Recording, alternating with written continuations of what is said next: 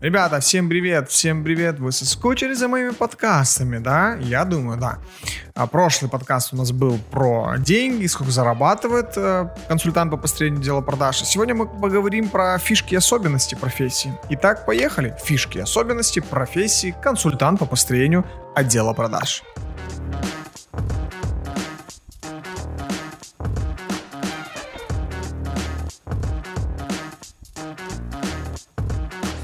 Первое, что хотелось бы сказать в рамках этой темы, давайте поговорим про темную сторону э, нашей профессии консультантов.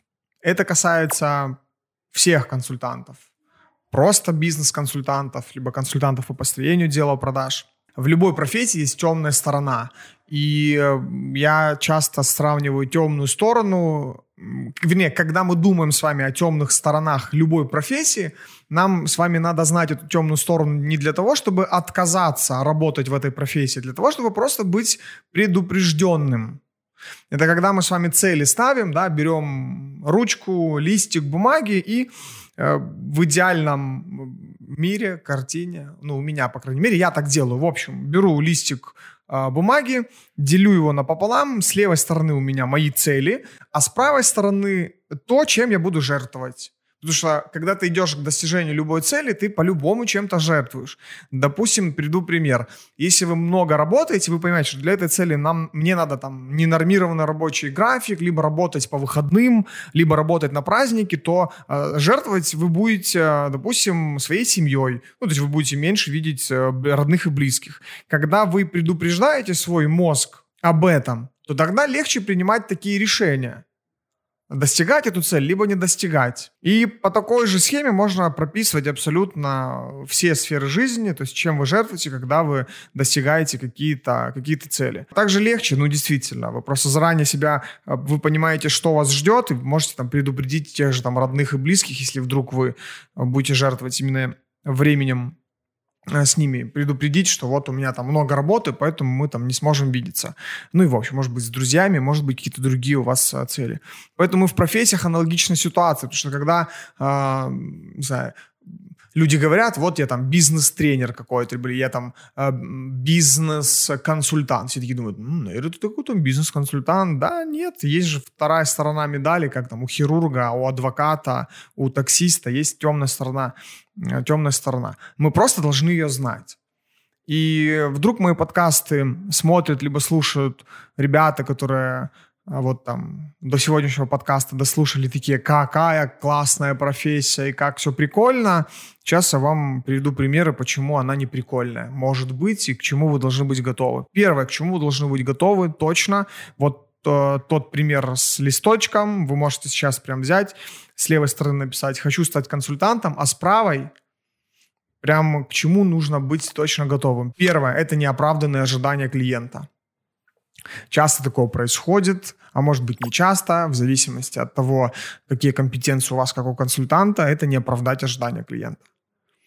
Я а, люблю говорить о том, что мы, допустим, вот бюро продаж, мы не строим отделы продаж, мы не внедряем CRM-системы, мы не пишем скрипты по продажам. Мы либо оправдываем ожидания клиента, либо не оправдываем. Потому что когда к нам обращаются за там, отделом продаж, каждый предприниматель подразумевает под вот этим вот, э, под вот этой вот фразой «создайте мне отдел продаж» что-то свое. Допустим, когда к нам обращаются за, за менеджером по продажам, там, помогите мне нанять менеджера по продажам или руководителя отдела продаж, тоже подразумевает каждый заказчик что-то свое. Для кого-то э, оправдываются его ожидания просто наличием человека, подходящим под его параметры в отделе продаж, а для кого-то допустим, перевыполнение плана по продажам там в десятки раз. И вот с вот эти вот неоправданные ожидания, с этим, короче, это очень сильно такая тонкая грань. Поэтому, ну и она очень часто встречается на рынке консалтинга. Поэтому, когда вы заключаете контракты, когда вы договариваетесь о работе, 350 раз спросите у вашего клиента, какие у него ожидания. И желательно каждую неделю про эти ожидания у него там повторять и повторять и повторять. Есть же еще второй момент по поводу этих там неоправданных ожиданий. Э, в процессе работы ожидания могут меняться. А это еще хуже. Потому что в таком случае, если они меняются в процессе работы, эти ожидания, то тогда зачем мы о чем-то договаривались в начале? Понимаете, да? И это наша с вами задача, регулировать момент. А почему это темная сторона? Да потому что клиенту иногда все равно. Просто все равно. Он может говорить, а это, короче, твои проблемы, уважаемый консультант. Мои ожидания – это мои ожидания. Какие хочу, такие и будут они.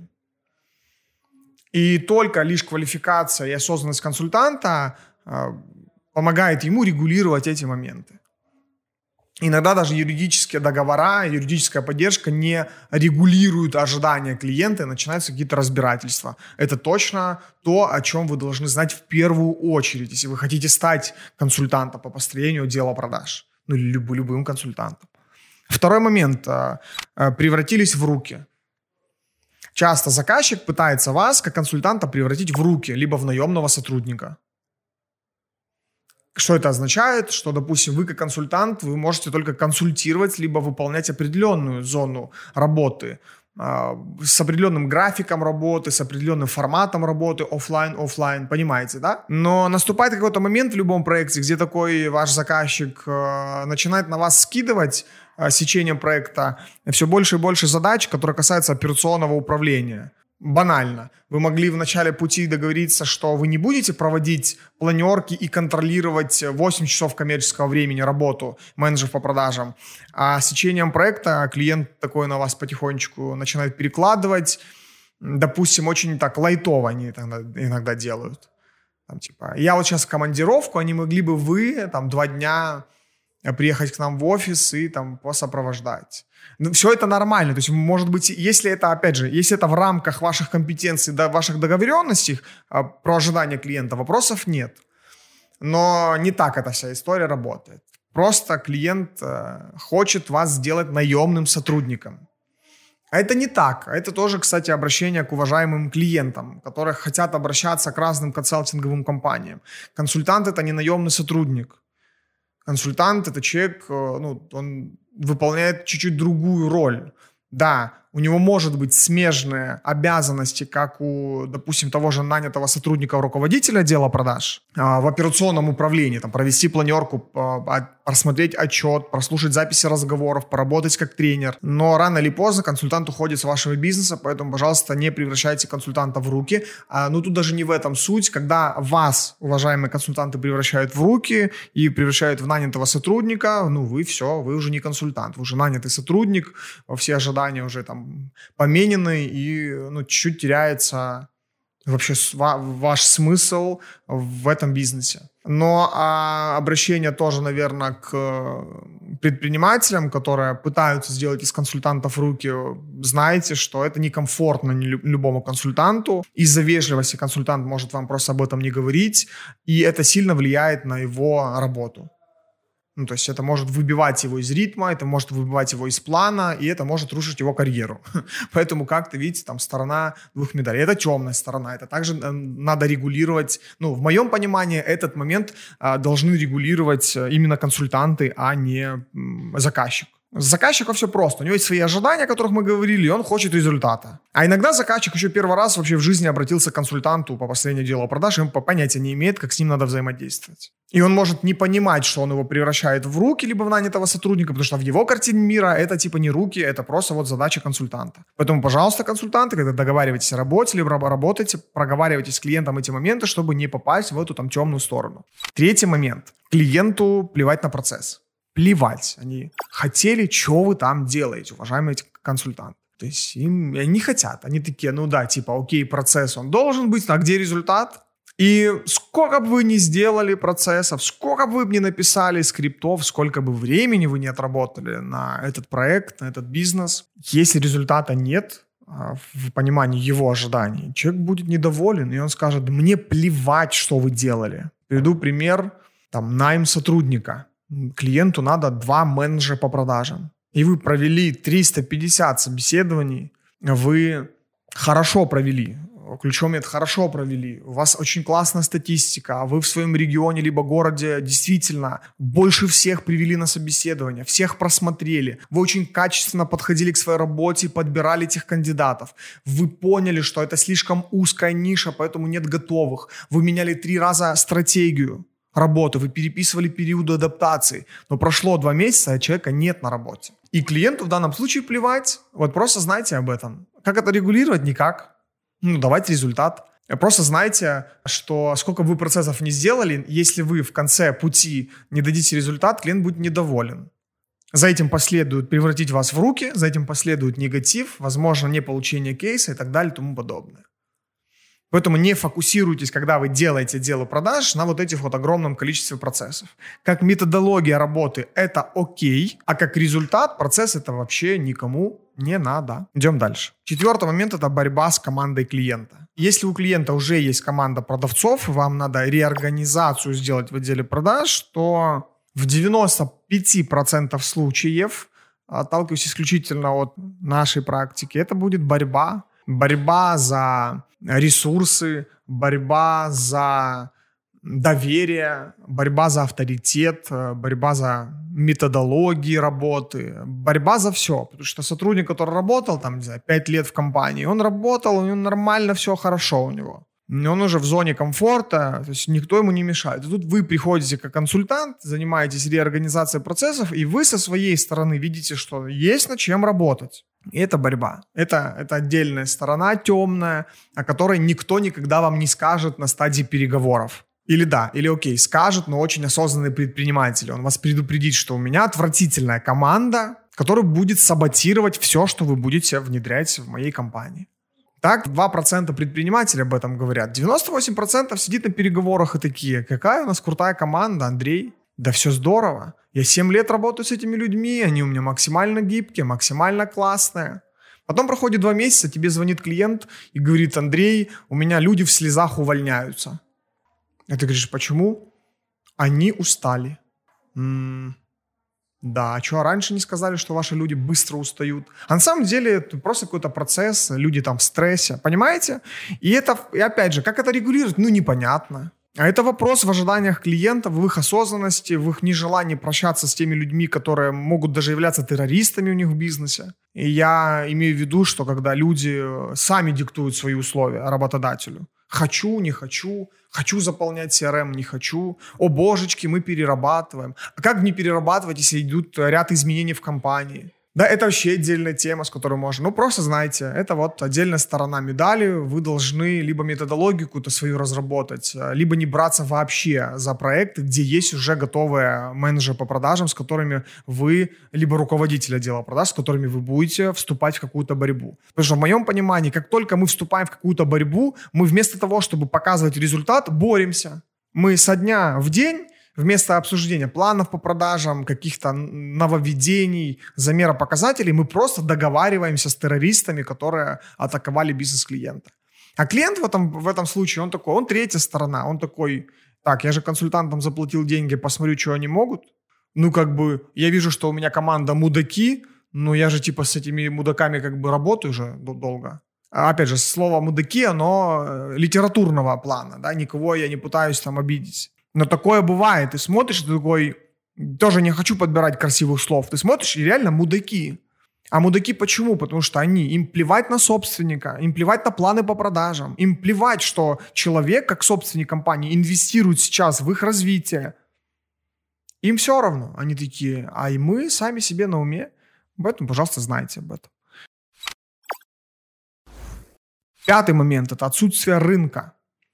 А, отсутствие рынка консалтинга, особенно в постсоветских странах, тоже я не буду тут сильно останавливаться, это отдельная темная сторона, из-за которой а, много чего а, выплывает ну, плохого в работе да, любого консультанта. Что может выплывать? Допустим, не готовы платить много. То есть компании, как правило, не готовы платить много за консалтинг по построению дела продаж.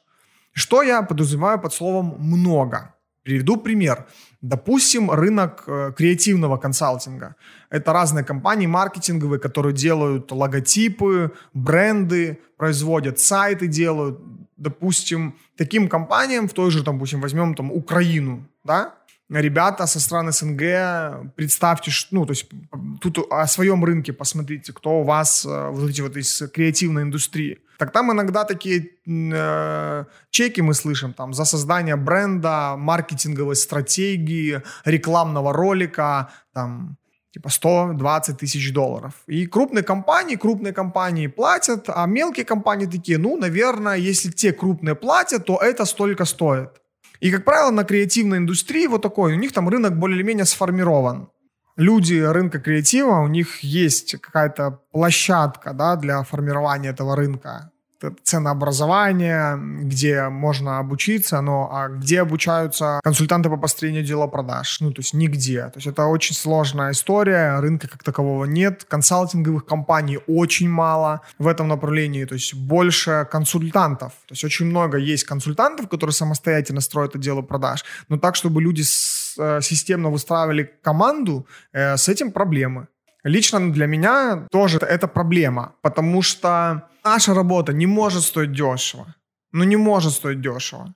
Иногда разговариваешь с клиентами, клиенты говорят, а что это, ого, у вас там 15 тысяч долларов только создание системы, а найм там что-то там отдельно, а вот мне предлагали там за 500 долларов или за 300 долларов там просто найм и еще 2000 долларов там полгода или же за 3000 долларов в год со мной будут работать, и ты такой, ого, ну, то есть, понятное дело, что вопрос в ценности. Надо доносить клиенту ценность там заново, да, объяснять, чем мы отличаемся. Мы не коучинговые программы, мы никого не ведем, мы делаем все своими руками. Именно поэтому с вами там работает 6 человек с нашей стороны, что невозможно. То есть, попробуйте, 6 человек, которые будут создавать отдел продаж, ну, то есть, только этим людям надо зарплату, а это топ-менеджер, да, заплатить ну, нормальную сумму в месяц. Короче, вот эти вот вещи, как только я начинаю кому-то это все объяснять, особенно если ты начинаешь как только это объяснять клиенту, ты такой, да рынка же реально нет, он не понимает, почему это стоит дорого. Все клиенты, они хотят зарабатывать миллионы долларов, но зато они не хотят за это платить. Они такие,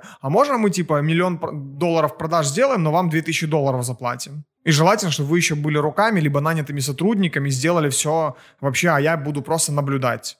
Вам же нужен кейс, мы же такая крутая компания часто не говорят вам, как консультантам. Ну, поэтому, поэтому это минус. То есть это темная сторона нашей с вами профессии. Следующий момент. Если успех в проекте, то тебя могут даже и не вспомнить. Это еще одна сторона медали. Что это значит? Вы можете как консультант сильно повлиять на работу в том отделе продаж, в котором вы там работали последнее какое-то время. Вы можете дать сильный результат, но заказчик ваш он такой, так это же я сделал, типа, ну, в большей степени я. И вас могут даже не вспоминать, вас могут даже не благодарить, но как только вы сделаете ошибку, об этом будут трубить все. Вот все, они будут, ну, так, короче, так эта вся история работает. У нас были такие случаи, но в большей степени я все-таки благодарен нашим клиентам, которые благодарны нам за работу оправдывали мы, э, либо не оправдывали ожидания, сверхрезультат был, обычный результат. Ну, я надеюсь, что наши клиенты не позволяют себе вы, выносить э, как бы ссоры из избы, вернее, выносить какие-то внутренние моменты проектов, потому что ну, ни одного проекта еще не было в моей личной практике, где бы было настолько все идеально, что ты такой, ну вот как, как это, знаете, так чисто стили, стерильно. Нет-нет-нет, создание дела продаж, это там очень много процессов, которые где-то получается, где-то не получается, где-то что-то сильно хорошо получается, где-то не вот не очень. Но мне кажется, это как отношения в семье. Как-то глупо, когда ты поругался с женой, рассказывать это там всем. Ну, мне кажется, это надо как-то ну, говорить всем, все хорошо, тогда к тебе меньше вопросов. То же самое и в консалтинге, но говорю как есть, ну, многим клиентам плевать. То есть они вам заплатили деньги и не хотят результата, и они будут реально недовольны, если результата не будет, несмотря на то, что у вас к ним хорошее отношение, вы где-то был какой-то момент, где вы сделали больше, чем требовалось от вас. А вот это вот никем не ценится, и это никому не надо. Поэтому если будет успех, а вас могут даже и не вспомнить. И такие моменты, у меня лично такое было. Ну, окей, я назвал эту темную сторону не влияние на другие сферы бизнеса, от которых то, тоже зависит результат. Что это значит? Допустим, маркетинг. Вы как консультант по построению дела продаж, вы можете не заниматься маркетингом, то есть вы можете не настраивать трафик, но вы можете создать отдел продаж, посадить людей, написать регламенты, стандарты, внедрить CRM-ку, все сделать, а трафика нет. И шишки полетят в вашу сторону, скажут, а где продажи? А вы скажете, а где маркетинг? А вам могут сказать, подождите, мы же вам деньги заплатили за продажи. Где продажи? Вы же консультант по построению дела продаж, не так ли? А вы ему говорите, так, маркетинг, говно. У вас следы, у вас целевая аудитория предприниматели, а в, а в лидах э, пенсионеры. Ну, то есть, и иногда как клиенту, ну, все равно. То есть, результата не будет, с маркетингом плохо, но вам же деньги заплатили. Вы же якобы консультант по построению дела продаж, вы взяли на себя ответственность. Или еще очень часто, что происходит, вы построили дело продаж, а операционный менеджмент отвратительный у клиента. Нет операционного директора, а если даже нет операционного директора, а у самого собственника бизнеса, который вас э, нанял на работу как консультантов, у него вообще нет никакого опыта управления. То есть, он плохой управленец. Он может быть очень очень крутым, допустим, а, производителем мебели, да, то есть он классным производителем может быть, то есть он может супер круто разбираться в создании именно производства, но как менеджер, управленец, он плохой. И часто собственники бизнеса, они как бы не готовы признаваться в этом. А в начале пути вам об этом никто и не скажет. Нет такого. Смотрите, Андрей, вы смотрите, вы мне будете строить отдел продаж, но предупреждаю, я ору на людей. У меня такая есть фишка, особенность. Могу наорать на человека. А вы, вы, ну, вам же такого никто не скажет. Вы это увидите на третий месяц работы, либо на второй, а хуже всего на первый, где вы такие, опа, это что мне сейчас? Надо клиенту, собственнику бизнеса рассказывать, что на людей кричать не надо? А, охренительно прикольно. Вот это, за вот это вот мне деньги заплатить. Серьезно? То есть это, вот это вот уровень задач, который мы должны решать. Я сейчас должен подойти к клиенту и сказать, смотрите, уважаемый клиент, а не надо кричать на людей. Это плохо, он сейчас уволится. А если он уволится, мы потеряем там, месяц работы, который мы сделали. Нам надо будет все заново начинать. Это тоже пример с практики. У нас такое было, когда ты смотришь, а он просто орет. Просто клиент просто не в себя орет. И для него это нормально. А ты подписал контракт, у тебя, ну, короче, вы понимаете, о чем я говорю? И опять же, это, это, друг, это еще одна сторона медали. То есть мы с вами, когда создаем отделы продаж, мы не влияем на другие сферы бизнеса. Поэтому закладывайте сразу же это в переговоры туда, туда, в начало пути, когда вы только договариваетесь с клиентами. Особенно, когда вы в контракте подписываете гарантии результата. Вот гарантии результата. Мы же с вами, если мы, не, если мы адекватный человек, то мы с вами поймем, что не только в, конс, в консалтинге по построению дела продаж результат, конечные вот это вот деньги. Это продукт в обязательном порядке, это команда топ-менеджеров, это управленцы, это трафик, это репутация компании. То есть там, там еще куча направлений. Но, пожалуйста, уважаемые начинающие, особенно консультанты, не закрывайте на это глаза. Вы можете попасться на такого заказчика, которому будет плевать. Он вам не, он вам не скажет, что вот все сферы его компании так себе. Он переложит на вас всю ответственность, вы возьмете на себя эту ответственность и потом полностью потеряете репутацию. А еще хуже всего, расстроитесь в себе, вы подумаете, что это ваша проблема, если вы ответственный человек. И можете подумать, что это действительно ваша проблема. Ну, конечно, там, с, со стороны профессионализма надо брать на себя ответственность и, конечно же, воспринимать все как бы на личный счет, но а с чего вдруг, если это действительно какие-то вот эти вот скрытые мотивы клиентов? Мне лично этого не понять. И такие кейсы у нас тоже есть, просто рассказываю, как оно есть на практике. Ну, еще одна сторона медали, да, наверное, крайне на сегодняшнем этом подкасте, это огромная ответственность. Я почему сюда его в про ответственность в разряд типа темной стороны, да потому что все, все вышеперечисленное мной это как красной ниткой, знаете, ответственность. И ответственность это как и хорошо, так и темная сторона. Вас всегда будут носом тыкать именно в эту ответственность, в эту ответственность. То есть если вы как консультант не готовы брать на себя ответственность, помните, я говорил об этом в прошлый раз в подкасте по поводу денег. Если вы хотите много зарабатывать, сначала большую ответственность на себя возьмите, а потом большие деньги к вам придут в жизнь. Если вы не из тех людей, которые готовы брать на себя большую ответственность, для вас это будет просто такая неподъемная ноша вы себя можете погубить. Итого, резюмируем. Если мы говорим про фишки и особенности, то первое, о чем бы я хотел, наверное, вам сказать, это про другую сторону медали. Знайте просто о ней. На самом деле их может быть достаточно больше, этой там невидимой темной стороны этой профессии, консультант по построению дела продаж. Но тут уже вопрос к вам. Может быть, вы там в комментариях под этим видосом на YouTube, либо где вы на какой площадке слушаете этот подкаст, напишите какие-то свои тоже варианты этой темной стороны медали. Уверен, что эта информация, возможно, поможет э, кому-то из начинающих консультантов. Просто заранее предотвратите какое-то появление вот этого черной стороны медали. Следующий наш подкаст, седьмой, будет про плюшки плюшки, которые получает консультант, который строит отделы продаж. То есть это светлая сторона медали этой профессии. Спасибо большое, что слушаете мои подкасты. Кстати, не забывайте ими делиться. То есть если вы понимаете, что это кому-то может быть полезно, мне не надо ставить лайки. Не лайки, то есть это не совсем то, что надо. Э, я не блогер, да, то есть мне за лайки, у меня нет э, рекламных интеграций, я просто с вами делюсь тем, э, что знаю посчитали нужным это классным контентом, поделитесь с кем-то. Просто скиньте ссылку, может, сделайте пост, может, сделайте репост, можете, там, не знаю, если в Инстаграме снимите сторис, отметьте меня. Мне будет максимально приятно. Я, вы мне часто пишете прям в личку, типа, Андрей, было классно.